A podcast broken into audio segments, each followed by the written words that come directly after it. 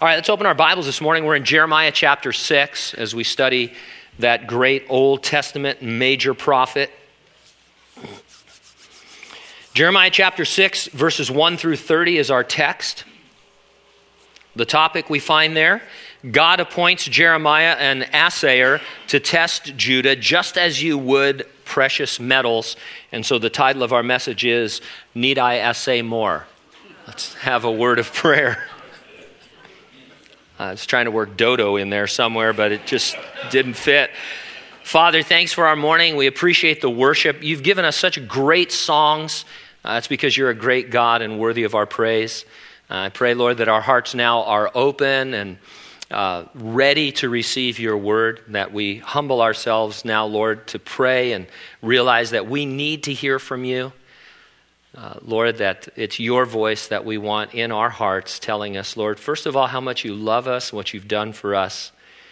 Uh, Lord, motivating us to do things for you from that love. We thank you and praise you in Jesus' name. And everyone who agreed said, Amen. This week I downloaded a free app called How Do Others See You? After answering about 10 questions, I was labeled well balanced. The app told me, and I proudly quote this is quote, this is you know from my app. People think you're the perfect friend. They love you. they consider you are a funny and lovely person. You mix the right ingredients for an ideal friend. Gosh, it brought a tear to my eye. I was feeling pretty good about that until I came across a research paper ominously titled Flawed Self Assessment. It stated the following Research suggests that self assessments of character are flawed in substantive and systematic ways. People's self views hold only a tenuous to modest relationship with their actual behavior. On average, people overestimate the likelihood they will engage in desirable behavior and achieve favorable outcomes, and they reach judgments with too much confidence. Now, the researchers in that study were from Cornell, Stanford, and the University of Iowa, and they concluded all told, this review suggests that there is striking continuity in the errors that people make when assessing themselves, whether in the laboratory or the real world. In other words, we tend to have an inflated opinion of ourselves. I therefore deleted the app uh, and trying to get over it. Uh, now, I, was, I wasn't just goofing off, I was searching for assessment information because chapter 6 of the book of Jeremiah is about a certain kind of assessment. Technically, it's about assessing by assaying. Look at verse 27. It says, I have set you as an assayer and a fortress among my people that you may know and test their way. The word fortress turns out to be a poor translation. The Hebrew word means cutting as if to separate something, and that would match up better with the work of an assayer, which is to assess the quality of precious metals by separating what is pure from the impurities using various means.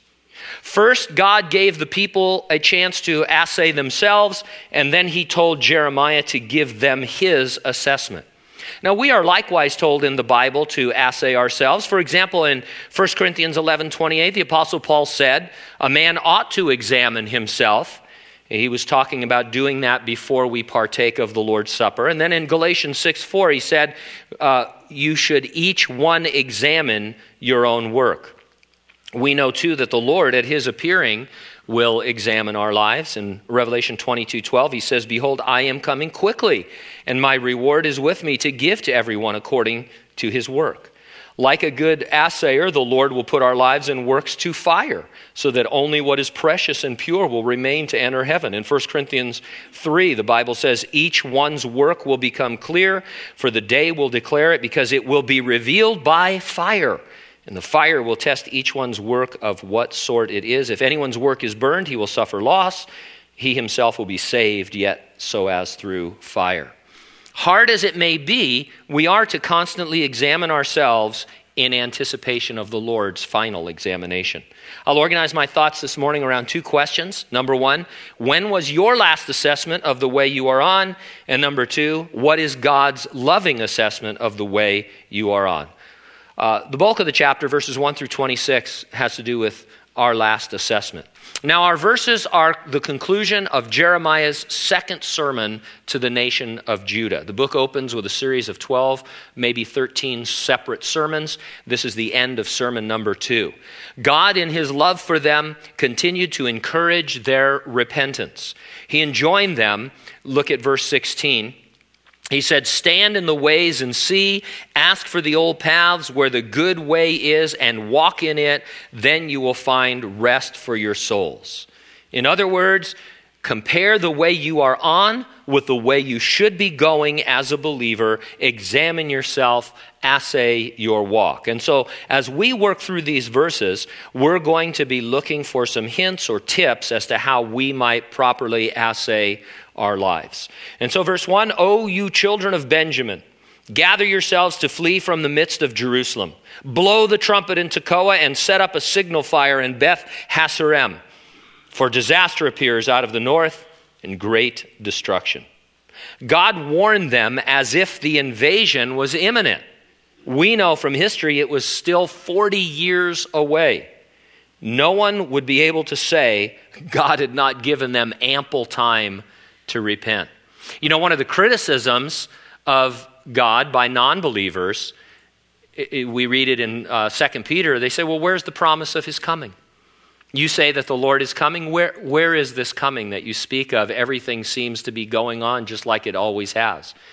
And uh, only a person who doesn't understand the extent of God's judgment would say that. God is delaying his coming in judgment so that none would perish, but that all would come to eternal life. Maybe you're here this morning and you're not a Christian, and you're thinking, who's that calling me? Saving me from this evangelistic moment right now. Uh, I don't know. Answer it and see. But uh, anyway, maybe you're thinking that, and uh, the thing about it is, I have no idea where my dodo brain is now. But anyway, so you're thinking, yeah, I don't see, you keep talking about the Lord coming. Gene, in fact, Gene, you've been, so I came to Calvary Chapel when you were at the Y 20 years ago and you were talking about the return of the Lord. Okay, so with the Lord, one day is as a thousand years, and a thousand years is one day. He doesn't reckon time the way we do. And if you're not saved, he maybe he's waiting for you to quit fooling with your phone. And uh, Anyway, you, you get the idea. So God gets blamed for waiting, for delaying in judgment, or if something happens in the world that we don't like, then he gets blamed as if it was his judgment. God can't win for losing. When all the time he's reaching out to lost human beings, uh, stretching out his arms, as it were, from the cross and saying, Come to me, and I will save you.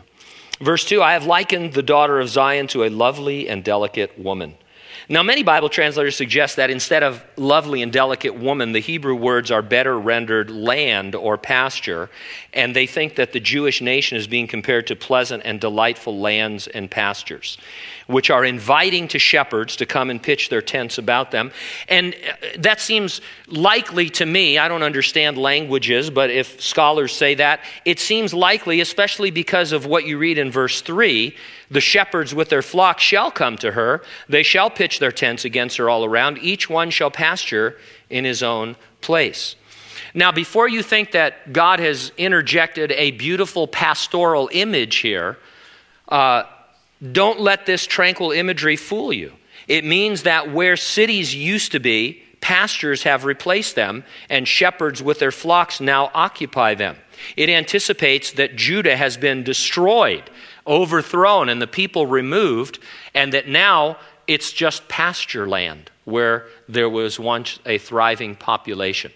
Uh, and so, one of the things that God does, especially through Jeremiah, he employs every possible uh, literary device and illustration and metaphor and simile and type so that no one can misunderstand what he's saying.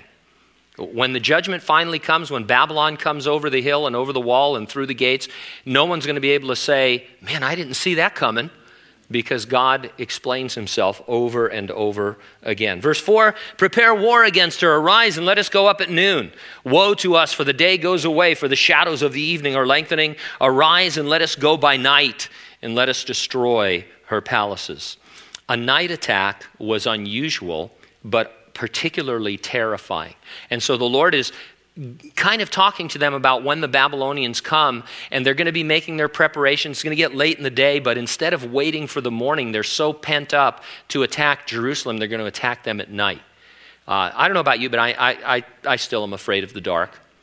Why do you get under the covers?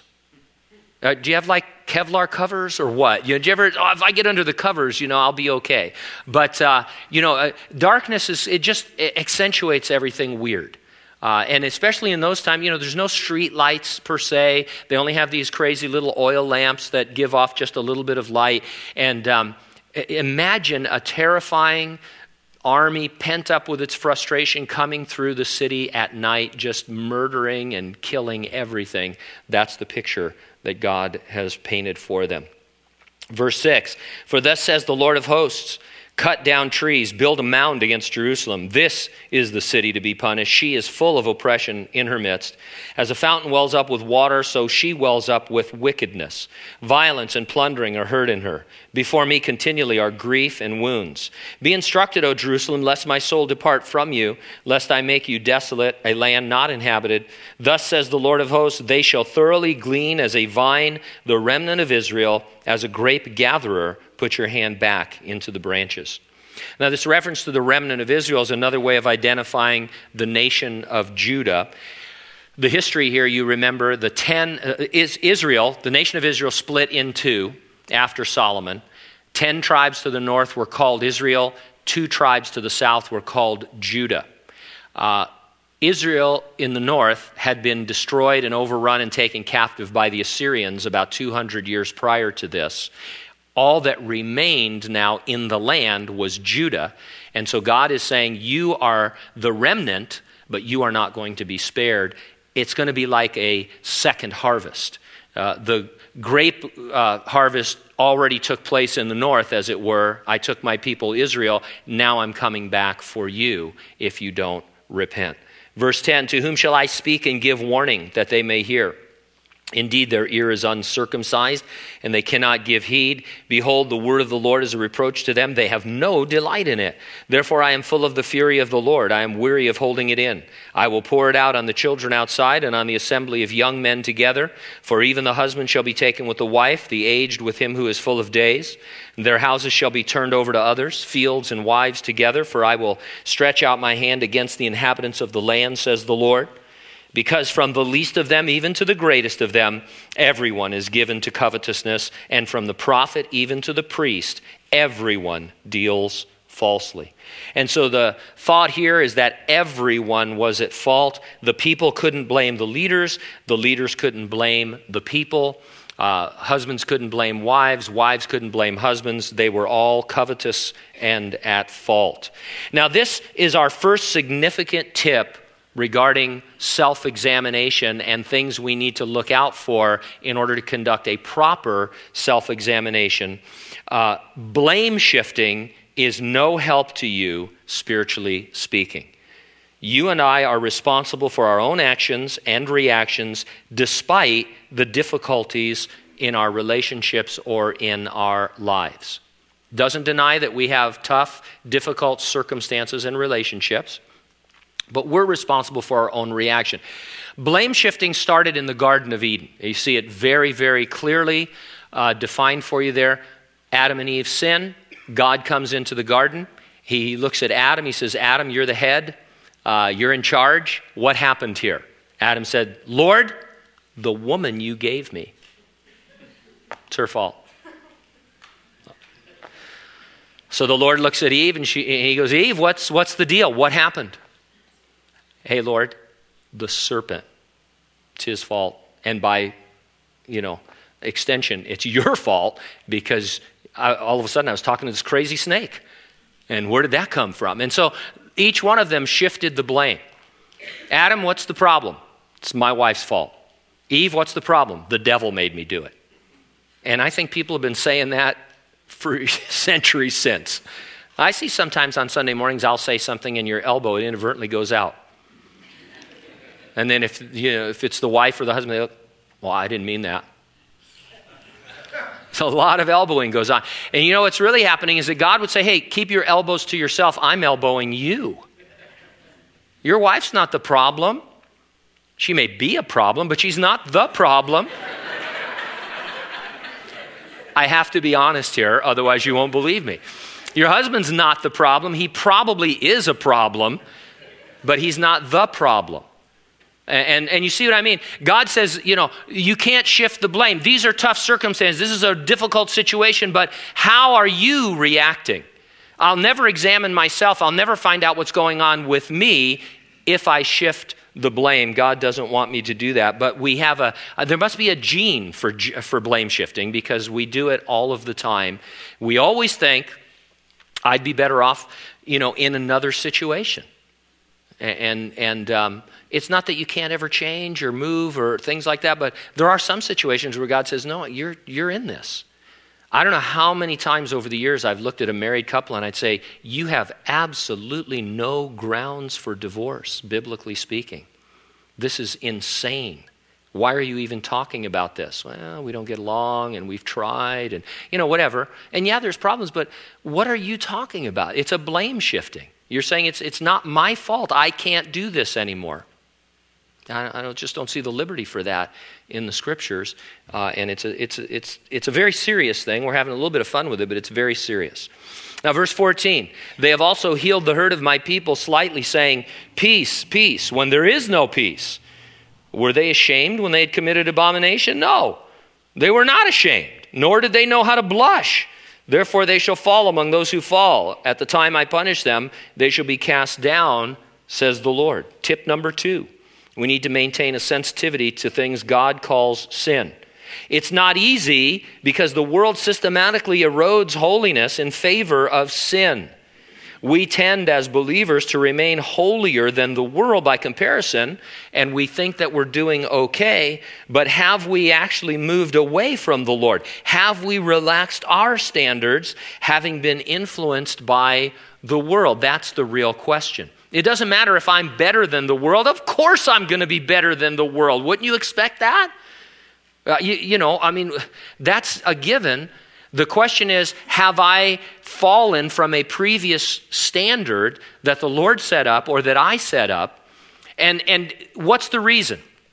I'll grant that maybe I become a Christian at an, you know, in my adult life, and, and I will grant maybe, maybe I overreact to certain things and I become legalistic and I think, oh, this is, you know, this certain thing, this is a mark of real Christianity. And over time I realize you know, um, let's take the area of how we dress. I, I, hate to use examples because everybody's got their own, but you know, maybe I get into this whole thing about certain items of clothing, and I say a Christian can't wear that, and you have to wear this all the time. You can't blah blah blah. You can't cut your hair. You you know whatever and stuff. And then I realize, you know, this is a little bit legalistic. You know, I just you know, but then if I go way over the other side and I become totally immodest in the way I dress, and I'm you know really not, you know, if people look at me and they think, wow, you know, is that really Christ like?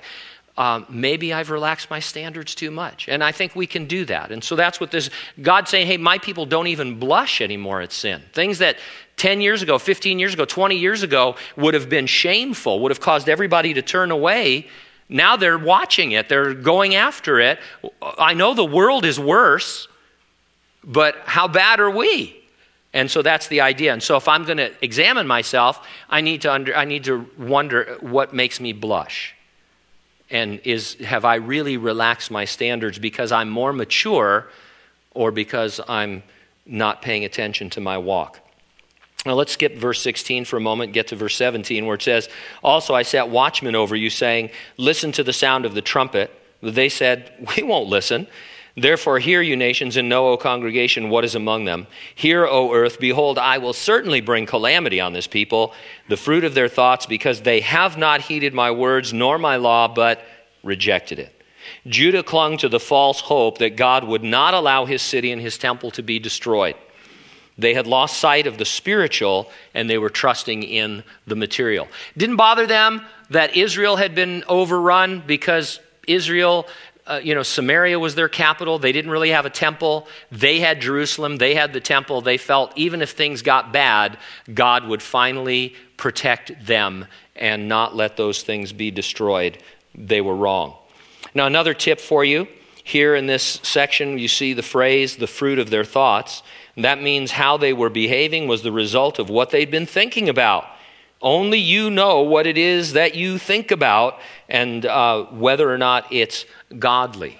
Uh, we have a tendency to uh, let our mind wander when the Bible says, let's bring our thoughts captive to Christ and try and have a disciplined mind. Think on things that are pure and lovely, uh, be seated at the right hand of the throne of God, those kinds of things. Verse 20. For what purpose to me comes frankincense from Sheba and sweet cane from a far country? Your burnt offerings are not acceptable, nor your sacrifices sweet to me. The people were still worshiping God in the temple. In fact, they were bringing very costly gifts. But God was not interested in ritual, He wanted a relationship. Verse 21 Therefore, thus says the Lord Behold, I will lay stumbling blocks before this people, and the fathers and the sons together shall fall on them. The neighbors and his friend, uh, the neighbor, excuse me, and his friend shall perish. Thus says the Lord Behold, a people comes from the north country, and a great nation will be raised from the farthest parts of the earth. They will hold bow and spear. They are cruel and have no mercy. Their voice roars like the sea, and they ride on horses as men of war set in array against you, O daughter of Zion. We have heard the report of it. Our hands grow feeble. Anguish has taken hold of us. Pain is of a woman in labor. Do not go out into the field, nor walk by the way because of the sword of the enemy. Fear is on every side. O daughter of my people, dress in sackcloth and roll about in ashes. Make mourning as for an only son most bitter lamentation, for the plunderer will suddenly come upon us. They are once again warned of an imminent invasion, even though it was decades away. The idea is that they ought to act quickly to repent. And that's another great tip uh, during our self examination. Act upon the things the Lord reveals. Act quickly. Don't let time pass to dull your sensitivities. And I think this happens a lot. I know it happens in my life.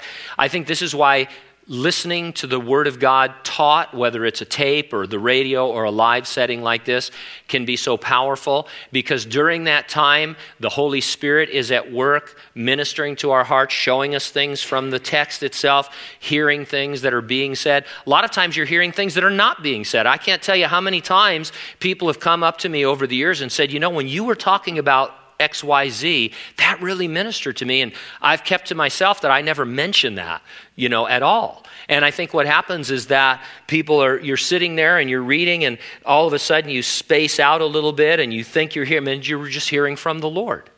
And the Lord is ministering to you directly through His Spirit. And it's not something that's in my notes or that is off page, it's just the Lord talking to us. But we need to act upon those things. I, I, I think we need to realize that uh, we, we, we mean well. I mean, okay, Lord, thank you for sharing that with me. In a couple of weeks, a couple of months, a couple of years, I'll, I'll attend to that. And, and if we don't act on what the Lord is telling us, we, we just don't act on it. And then He has to keep telling us and keep telling us. And after a while, you kind of get dull of hearing, don't you, if you keep hearing the same thing over and over again. And so act quickly when the Lord is ministering to you. As I said earlier, it's not you nudging someone else, it's the Lord nudging you and I and saying, It's you, Gene, I'm talking about. You're the one that has this uh, situation going on. Uh, here's how I want you to deal with that. Do it. Verse 16, thus says the Lord. Stand in the ways, go back to verse 16, excuse me. Thus says the Lord, stand in the ways and see, and ask for the old paths where the good way is, and walk in it then you will find rest for your souls. But they said, We will not. Now, their situation was described as a journey they were on, which required a choice of paths. It's sort of an Old Testament way of saying there's a narrow gate that leads to eternal life, but a broad path that leads to destruction. God saved you and set you on his path. As we journey homeward, we find there is a broad way we can choose or refuse.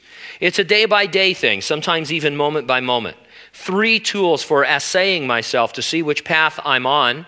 Number one, what am I thinking about? Number two, have I become desensitized to the things I once called sin? And number three, am I shifting the blame for my actions and attitudes to my circumstances or to other people? And then after I've done that assessment, I ask, do I act on what God has revealed? Do I actually make the adjustments or changes that He recommends? I should act quickly asking for the old paths where the good way is, walking in that, finding rest for my soul. Now, verses 27 through 30, what is God's loving assessment of the way you're on? Verse 27 I have set you as an assayer and a fortress among my people that you may know and test their way. Remember, fortress, poor translation, it's more like Jeremiah was an assayer, and one of the techniques he would employ was to cut or to separate what was pure from the dross. Here's a textbook description of an assayer's work. An assayer separates metals or other components from dross materials by solution, flotation process, or other liquid processes, or by dry methods such as application of heat in furnaces to form slags of lead, borax, and other impurities. Residues may be weighed on a balance to determine any proportion of precious metals or other components. The illustration we most normally use is that of the gold or silver being heated over a flame in a crucible to separate that which is pure from the impurities. What was the result of Jeremiah's assay? Verse 28 They are all stubborn rebels, walking as slanderers. They are bronze and iron. They are all corrupters. The bellows be, uh, blow fiercely. The lead is consumed by the fire. The smelter refines in vain. For the wicked are not drawn off. People will call them rejected silver because the Lord has rejected them. And so, uh, the, God keeps turning up the heat, as it were, looking for silver but all he finds in his people is dross. There's nothing precious in them. Have you ever had the experience of finding out something you thought was real and valuable was actually a worthless imitation? It's no fun. I remember years ago when we were smuggling Bibles into China, uh, you know, the, the, and maybe it's still Uh, this way today, but everybody said, oh, you know, you're going to have to going to be in Hong Kong. You're going to have to go to Hong Kong to get into China. And man, you can buy anything in Hong Kong for just dirt cheap, you know, electronics and jewelry. And I mean, that, that's the place to go. And so I thought, well, it's pretty cool. You know, I'd like to, like to get my wife some pearls. That'd be wonderful. I get some really nice pearls over in Hong Kong, you know, for a tenth of the price that I could pay here. So I went to see a, a local jeweler I wasn't completely stupid. Uh, I went to see a local jeweler. I wanted to know how do you how do you tell you know what a good pearl is, and and so he was. As soon as I mentioned to him I was going to Hong Kong, he started to laugh, and I said, "What's so funny?" He goes, "He goes at least once a week, I get some poor sailor in here, who's been to Hong Kong, and they've got their engagement ring that they bought. It's a ten thousand dollar ring that they got for a thousand bucks in Hong Kong." And they want me to put it into another setting. And I have to reveal to them that the setting is more costly than the diamond because it's not a diamond, it's not even a cubic zirconia, it's a piece of glass. I have the certification. Go back to Hong Kong and you'll have a certified piece of glass, you know. And so, you know, that's and so that's what the Lord is saying. He says, "You people, you think you're silver." You think you're pure. He says, but I keep, man, I'm I'm turning up the heat. I'm going to bring the Babylonian army to burn you and, and all that's going to be found is dross. God was having this experience, drawing that conclusion. I call this a loving assessment. So, where's the love? Well, for one thing, God assesses in order that we might realize where we are at and return to Him. If you don't see this as loving, if you understand what these people were doing, how far they had fallen from the Lord in their behavior, in their attitude, even, the fact that God was striving with them at all was remarkable and, a sign of his love. He wasn't simply pointing out their faults, he was testing them to purify, to strengthen them, to bring them back. In Psalm 26, verse 2, we read, Examine me, O Lord, and prove me. Try my mind and my heart. The psalmist used three words examine, prove, try. Especially the words examine and try would be words used of an assayer working with metal, so it's the same idea. But just to give you a kind of a, another uh, illustration, the word prove has a connotation of smelling. How do you smell to the Lord? Are you an aroma of sweet incense? The sixth century Jews were offering costly incense that smelled good, but the Lord said, When I smell you, something's rotten in Denmark. Where does that come from anyway? Anybody from Denmark afterwards, please tell me what that means. But anyway, uh, and so uh, you know, this is the thing. God making this assessment, He says, You're, I want to find silver, and I can still produce silver out of your life, but you have to turn to me. And so there's nothing that isn't loving about what God is doing. And ultimately, what He does to His people is a discipline, not a disaster. to bring them back to himself. And as the history goes on, we won't get to it all in, in, the book of Jeremiah, but 70 years of captivity in Babylon bring the people back to the Lord and bring them back to the land. And as far as commentaries and commentators go, after the Babylonian captivity, the Jews never had a problem with idolatry again. Their whole history, up until this sixth century, they were idol worshippers. But after God dealt with them the way he did through the Babylonian captivity, they never had trouble with idols again. They had other trouble, believe me, and turning away from the Lord and being Pharisaical and legalistic and all that. But, but God did a good thing in disciplining them. Self examination, it's good and it's necessary, but God also conducts his own assay how does he examine us? Well, one of the big ways, it's not the only way, but one of the big ways is by testing us through various trials and difficulties. That's why in the New Testament, uh, they're referred to as fiery trials. God turns up the heat with the hope that impurities will rise to the surface so he can skim them away, leaving only that which is pure. I found the website of an actual for real silversmith, and he said this it is true that if a silversmith sees his reflection in a crucible of molten silver, that it is ready. Normally, charcoal or flux is added over the silver to absorb any oxygen away from the silver. When the impurities have been absorbed and the silversmith can see his reflection, and providing the metal hasn't been overheated, it's ready to pour. And so, God, He's looking for His reflection in your life or you might say he's looking for you to reflect him to others through your life. And so we can and we should conduct our own assay using some of the tips we've discovered, trying to be as honest as possible with ourselves rather than deceiving ourselves. And then, with the Lord's help, with His Word before us and His Spirit within us, we can uh, approach an accurate assessment. And then to aid our assessment, God will also put us into and take us through various trials throughout our life. He will show us what's going on in our hearts, not to point out our faults, but to reveal our faith, not to punish us, but to purify us. Taken together through the course of our life, our assay and God's assay can keep us on the old paths where the good way is to walk in them to find rest for our souls. Amen? Let's pray.